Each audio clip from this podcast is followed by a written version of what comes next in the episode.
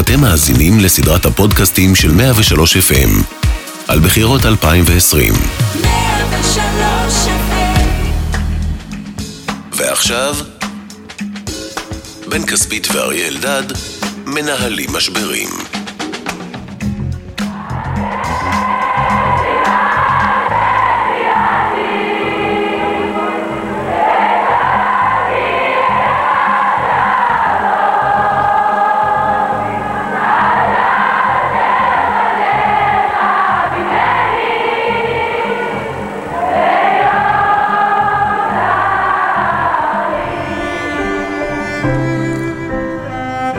ככה זה נשמע ב-18 באוגוסט 2004, פינוי בית הכנסת בנווה דקלים, נקודת השיא אולי של ההתנתקות.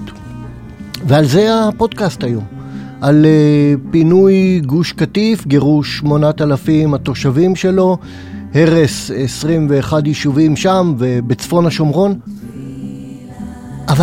אבל צריך להתחיל קודם, כי זה לא התחיל ב-18 באוגוסט 2004. מנהלים משברים, הפרק השלישי, תוכנית ההתנתקות.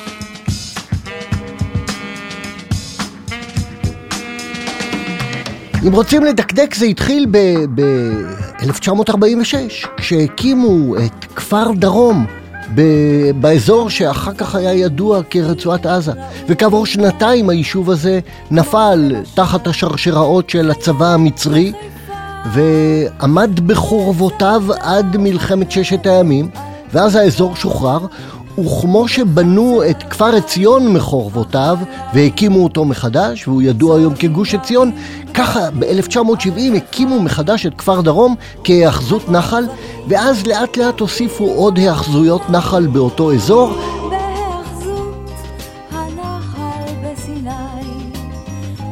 הדחיפה הגדולה להקמת עוד יישובים והקמת גוש קטיף חלה אחרי נסיגה מסיני בהסכם השלום עם מצרים.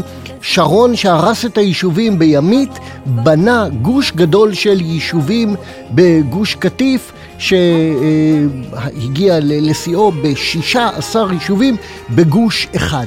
איך זה קרה? איפה בנו אותם? בואו נשמע את בוגי אלון. היהודים שהתיישבו ברצועת עזה לא התיישבו על אדמה פלסטינית, הם התיישבו בעל חולות, זה לא היה בבעלות פלסטינית, לכן היה לגיטימי. אריאל שרון בתקופה ההיא הוא מאוד אהב את המתיישבים בגוש קטיף, וזה מה שהוא אומר להם ב-2001. אתם החזית וגם הגב של עם ישראל, ואנחנו כולנו חייבים לכם על זה שאתם עומדים בקו החזית. המאבק הזה כאן הוא זה שקובע, וזה הביטחון של מדינת ישראל. זה הביטחון של מדינת ישראל, כי ברקע מתחוללת האינתיפאדה השנייה. ראש הליכוד אריאל שרון וחברי כנסת מהליכוד סיירו הבוקר בהר הבית. ביקורם חולל שם מהומה, למקום הגיעו מאות פלסטינים כדי למנוע את הביקור. בהתנגשויות נפצעו 20 שוטרים מיידוי אבנים, ו8 פלסטינים נפגעו מירי כדורי גומי. וברצועת עזה נופלים קורבנות רבים, 39 אזרחים, 85 אנשי כוחות הביטחון. היה שקט, חושך, ופתאום אנשים התחילו לצרוח, פיגוע. אחרי הפיגוע במלון פארק בליל הסדר יוצא שרון לחומת מגן, הטרור הערבי הוקע מכה אנושה, ואז מפרסם הנשיא בוש תוכנית מדינית לפתרון הסכסוך במזרח התיכון. הוא קורא לה מפת הדרכים. הפלסטינים יצטרכו לעמוד בתנאים רבים לפני שיזכו במדינה, ובכנס הרצליה השלישי בדצמבר 2002 מודיע אריאל שרון על תמיכתו בתוכנית. אתמול התגלגלה על השמועה כתוצאה מאמירות שאין להן שום בסיס, כאילו ישראל עומדת לבחון תוכניות אחרות. אני מודיע לכם כאן, ישראל לא עומדת לבחון שום תוכניות אחרות. יש לנו תוכנית אחת, תוכנית מפת הדרכים. אבל יש עוד סדר יום, וסדר היום הזה הוא פוליטי. ובינואר 2003, כחודש אחרי הכנס ההוא, יש בחירות לכנסת ה-16. ובפברואר מתנהלים מגעים, אחרי ששרון מנצח בבחירות האלה, מתנהלים מגעים להקמת ממשלת אחדות לאומית, כי עמרם מצנע שעומד בראש מפלגת העבודה מאוד רוצה ממשלת אחדות כזאת, וגם שרון רוצה בה מאוד, אבל למצנע יש תנאי אחד, הוא רוצה נסיגה סמלית מיישוב אחד, נצרים, כדי לשבור את הקיפאון המדיני ולסיים את האינתיפאדה. שרון משיב לו בקור רוח, דין נצרים כדין נגבה כדין תל אביב. בחדרי חדרי בפגישה הראשונה בארבע עיניים קיבלתי הרצאה מאלפת על חשיבותה האסטרטגית של נצרים, ובעצם נצרים היא כמו תל אביב, עזיבת נצרים היא עזיבת תל אביב, כפר דרום מורשת היסטורית, מורשת צבאית, וכן הלאה וכן הלאה. וכשהוא אומר כך, למרות שהוא מאוד רוצה ממשלת אחדות לאומית, הוא מוכן להסתפק בממשלת ימין צרה, רק לא לפנות יישובים. זה שרון הבונה הגדול של היישובים, אבל יש כנראה יותר משרון אחד.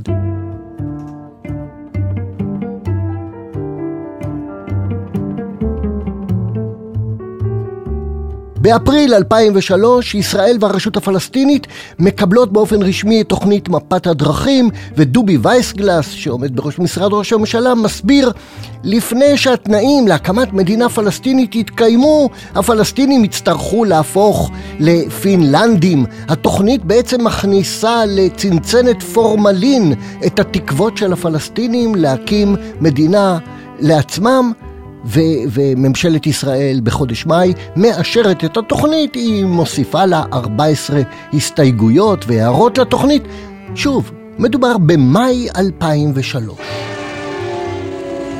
אבל אז יוצאת עוד רכבת לדרך, וזוהי הרכבת הפלילית של אריאל שרון.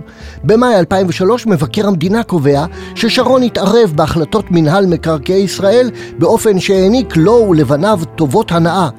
היועץ המשפטי רובינשטיין, לימים שופט בית המשפט העליון, קובע שעם כל החומרה בהיבט הציבורי במעשיו של שרון, אין בממצאים כדי לבסס חשד לעבירה פלילית, וזה כאילו נגמר, אבל התקשורת תוכנת כל הזמן בקולי קולות סיפורים על שוחד ועל אי יווני ועל העסקה של גלעד שרון במשרדיו של דודי אפל. וב-30 באוקטובר 2003... שרון נחקר באזהרה בפרשת האי היווני. בקרבתו של היועץ אומרים כי מזוז אינו מאסס להעמיד ראש ממשלה לדין. אם יעמיד את שרון לדין וראש הממשלה לא יורשע, תהיה זו מהלומה אנושה למערכת התביעה, סופה של הפרקליטות, מגדירים זאת רעידת אדמה בדרגה 10 בסולם ריכטר. זו המהלומה הכבדה. התקשורת כאמור עוסקת בזה כבר חודשים, בשחיתות שלו. יוסי שריד מכנה את משפחת שרון משפחת מאפיה, וביום שהוא נחקר בפלילים בפרשת האי היווני הוא גם מופיע באיזה כנס כלכלי בתל אביב ומדבר על מגעים שקטים עם בכירים ברשות הפלסטינית, ואומר או רומז, בקרוב תחשף תוכנית מדינית חדשה שתהיה פריצת דרך. אבל התקשורת לא קונה את זה, היא מתייחסת לזה כאל ספין וממשיכה לעסוק בפרשיות השחיתות שלו, ושרון מבין שסתם ספין תקשורתי לא יספיק, אין ברירה, צריך לעשות צעד אמיתי.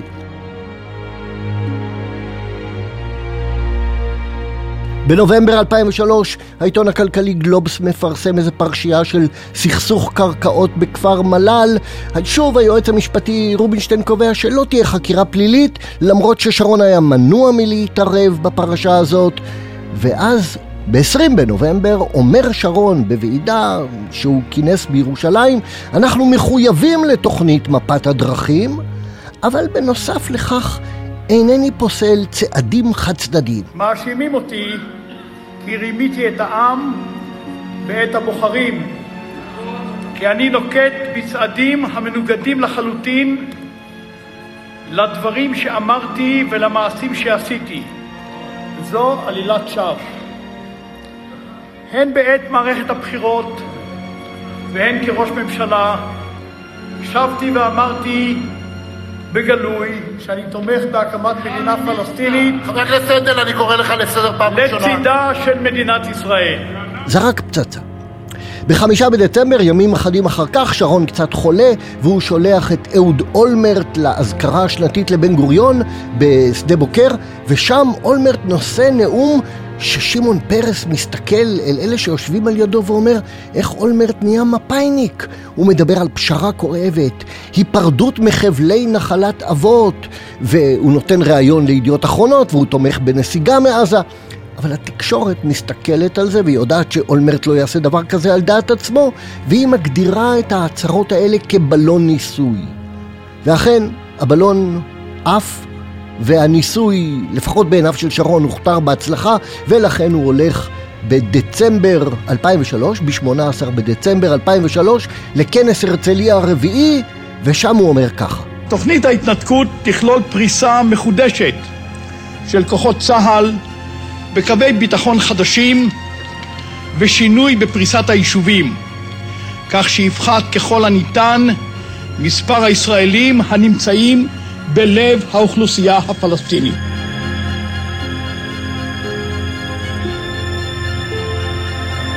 ברעיון אחר בתקשורת הוא גם זורק התייחסות לעם ישראל ביהודה ושומרון בשטחים כאל עם כובש, והתגובה בימין היא תגובה של הלם מוחלט.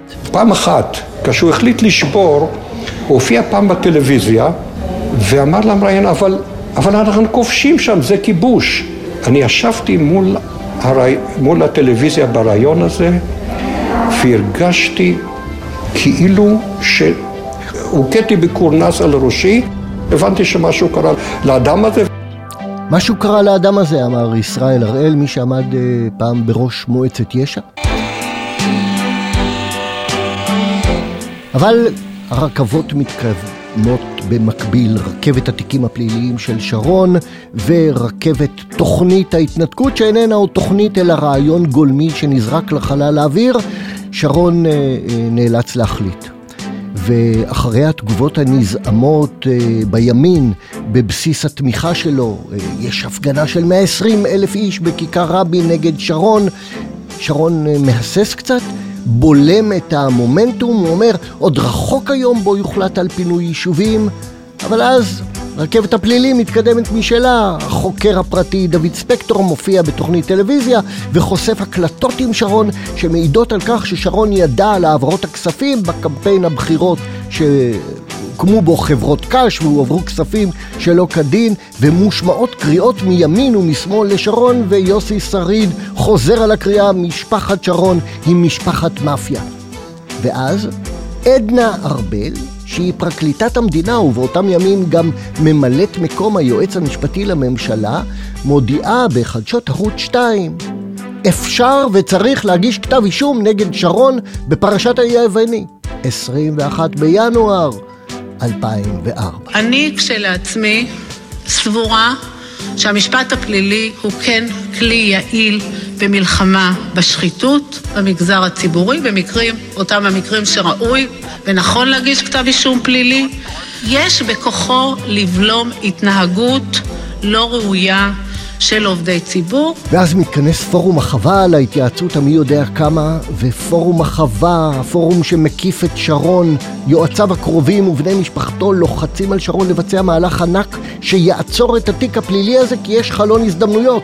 בעוד שבוע צריך להיכנס היועץ המשפטי החדש לתפקידו, מני מזוז. להחלטה של היועץ מחכים כעת כולם, בחוות השקמים, בכנסת, בליכוד, בבית הלבן, בעזה. היום מתחילה הספירה לאחור. ב-1 בפברואר הוא נכנס לתפקיד, ב-2 בפברואר קורא אליו שרון, עיתונאי בכיר, איש שמאל מובהק, את יואל מרקוס מהארץ, ומדבר איתו לראשונה על משהו ספציפי, לעקור 17 יישובים בעזה ו3 בצפון השומרון. ויוסי שריד, מעמקי השמאל הישראלי, תובע את הסיסמה, עומק העקירה כעומק החקירה. ישבתי יחד עם יוסי שריד בוועדת החוץ והביטחון מול אריאל שרון כראש ממשלה שמדווח על המצב בכלל, ויוסי שריד שואל אותו, תגיד לנו רק דבר אחד, מה השתנה בקוסמוס? מה השתנה בעולם מאז שאמרת שתוכנית מפת הדרכים של בוש היא התוכנית שלנו, ועד שאתה בא ואומר משהו הפוך, נסיגה חד צדדית? שרון לא ענה.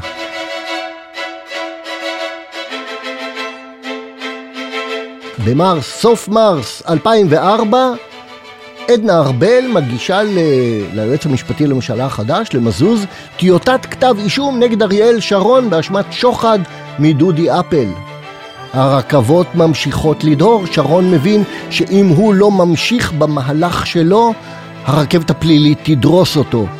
ב-30 במרס יש התנגדות עצומה בליכוד למהלך הזה, והליכוד צועק, מה פתאום, אנחנו נעקור יישובים, אנחנו ניסוג חד צדדית ברצועת עזה, ותחת לחץ כבד בתוך הליכוד, שרון מבטיח שהוא יעמיד את נושא ההתנתקות למשאל המתפקדים של הליכוד, הוא בטוח שינצח בהליכה, כדי לוודא את העניין הוא גם נוסע לפגישה עם הנשיא בוש בבית הלבן, ומוציא מהנשיא בוש מכתב התחייבות שהוא יראה בעין יפה שינויים שהתחוללו בשטח, איזושהי הכרה במשתמע בגושים. אגב, מכתב בוש לא שרד את הנשיא אובמה שביטל אותו כאפרה דארעה. בתחילת מאי 2004 מתקיים משאל המתפקדים. הכתומים, אלה שהתנגדו להתנתקות והפיצו סרטים כתומים בכל הארץ, עשו עבודת חריש עצומה בתוך מתפקדי הליכוד, והם מנצחים 60-40, שרון מובס במשאל, אבל לא איש כשרון ייבהל מאיזושהי תבוסה במשאל מתפקדי הליכוד, והוא מיד מודיע שהוא בסדר, הוא הבין, הליכוד נגד תוכנית ההתנתקות, והוא יציג תוכנית חדשה. קשקוש, בפועל זה היה תיקון קוסמטי בלבד, הוא חילק את תוכנית ההתנתקות ל4 שלבי ביניים, והמשיך עם הרכבת הזאת כאילו לא קרה כלום. הוא מביא את הנושא לממשלה. כדי לקבל החלטה בכבדה כזאת, ממשלת ישראל צריכה להחליט, אבל מסתמן שאין לשרון רוב בממשלה כדי לאשר את התוכנית, ולכן הוא מפטר 2 שרים שהתנגדו לה, את בני אלון ואביגדור ליברמן. בפיתורים הללו הוא גם גורם לשרים אחרים בממשלה שקודם התנגדו לתוכנית, למשל בנימין נתניהו, הוא גורם להם לשנות עמדה ולתמוך בתוכנית.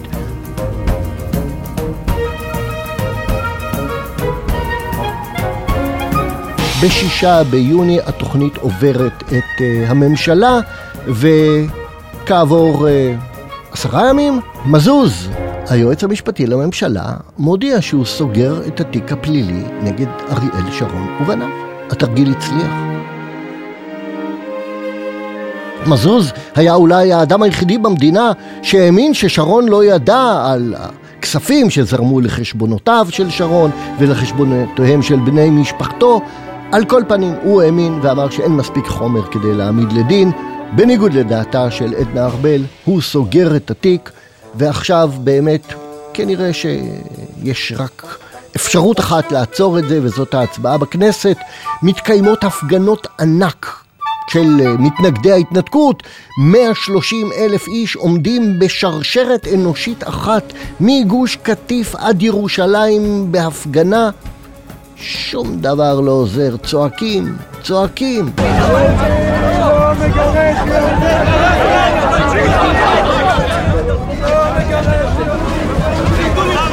יהודי לא מגרש יהודי, נראה עוד, אבל יש עוד הפגנה גדולה של 40 או 50 אלף בכיכר ציון. ב-25 באוקטובר 2004 יש דיון על ההתנתקות בכנסת, ושרון נואם בפתח הדיון נאום גדול.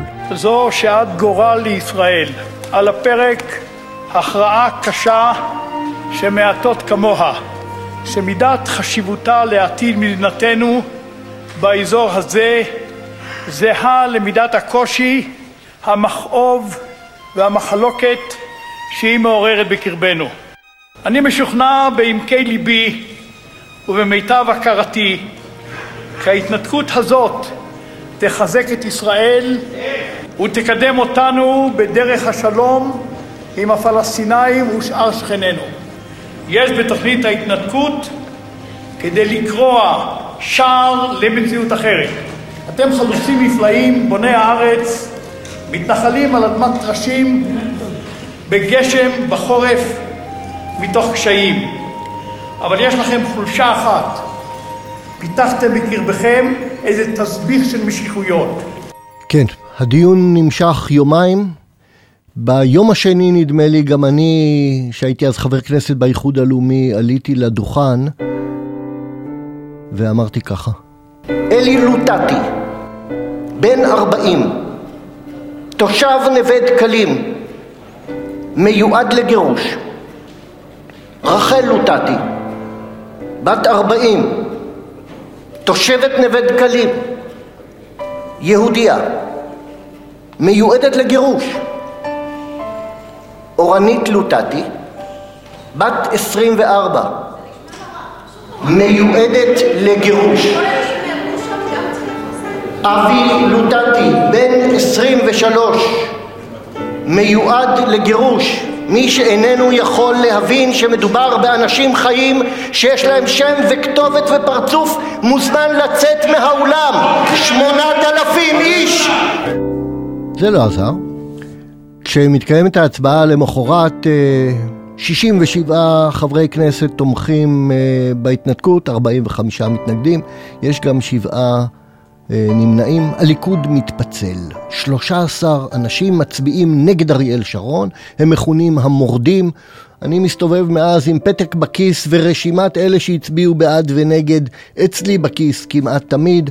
שרון מפטר מיד את השר עוזי לנדאו ואת סגן השר מיכי רצון שהצביעו נגד ההתנתקות, ומעכשיו שום דבר לא יעצור אותו.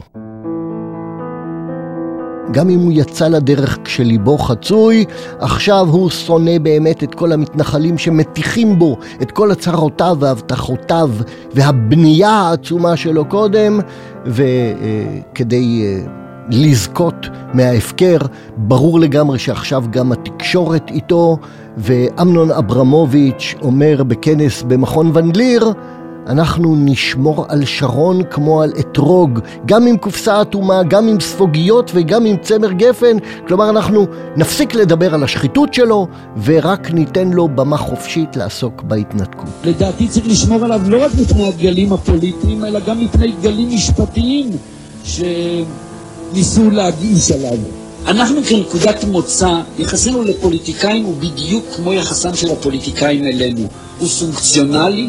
וכל השאר זה כבר מהלכים טכניים, חוק יישום ההתנתקות מאושר, ובגץ דוחה עתירות ברוב עצום של 10 שופטים נגד 1, דוחים את העתירות נגד החוק הזה, ומגייסים 50,000 חיילים ושוטרים, ועוברים הכנה מנטלית, יוצרים 6 מעגלי פינוי. היה ויכוח אדיר, האם מותר להפעיל חיילים נגד אזרחים בתוך גבולות מדינת ישראל, אבל גם בגץ כבר לא יקשיב לכלום. לא נתן לזכויות אדם וזכויות דמוקרטיות להפריע לו, לעקור יישובים ולגרש מתנחלים. זו הסיסמה, ולכן שום דבר לא עוצר. יש מחאות ציבוריות, יש כבישים חסומים, עוצרים מאות אנשים, בתי משפט מקיימים הערכות מעצרים קולקטיביות ל-20 או 30 צעירים שמוכנסים לאולם המשפטים, אפילו בלי זיהוי שמי, מעריכים להם את המעצר, כי גם המערכת המשפטית מתגייסת. סיסמת החיילים שמגויסים לגירוש ועוברים את ההכנה המנטלית היא שהם יבצעו את התהליך הזה ברגישות ונחישות.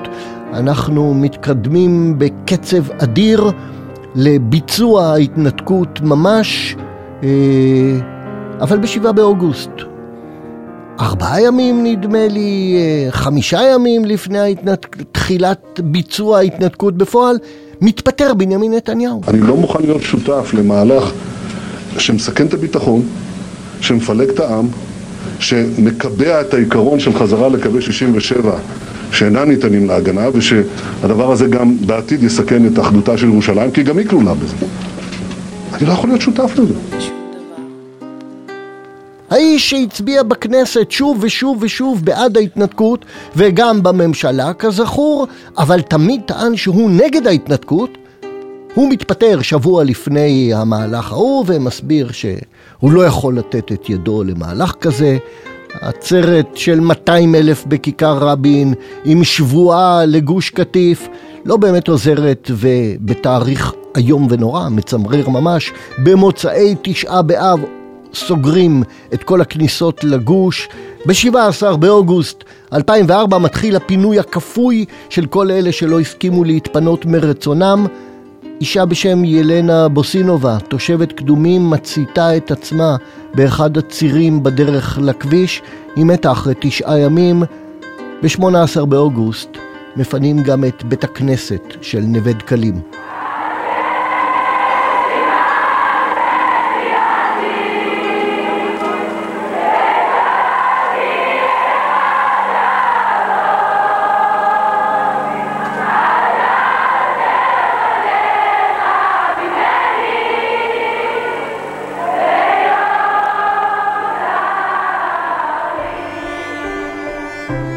שלושה או 4 ימים אחר כך מפנים את היישוב האחרון, נצרים. זה שעליו אמר שרון, דין נצרים כדין נגבה, כדין תל אביב.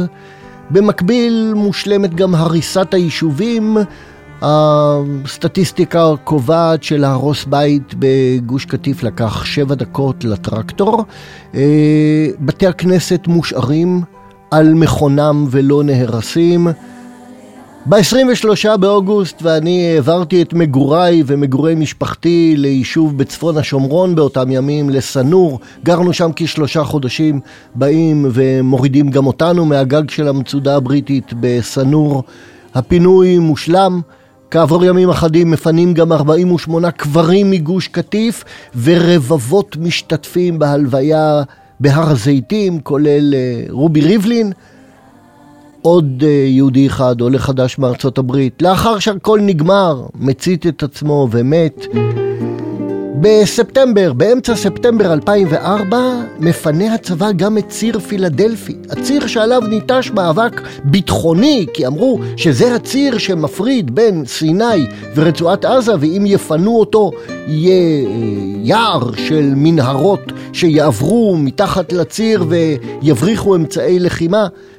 בכך בעצם הוכשרה הפיכת רצועת עזה לבסיס טרור ענק, כפי שטענו כל הזמן מתנגדי ההתנתקות, אבל שרון הבטיח 30 שנה של שקט, ואמר שמי שטוען שמרצועת עזה יירו רקטות על אשקלון, מרמה את העם, משקר, מספר סיפורי זוועות. כך הבטיחו גם כל תומכי ההתנתקות.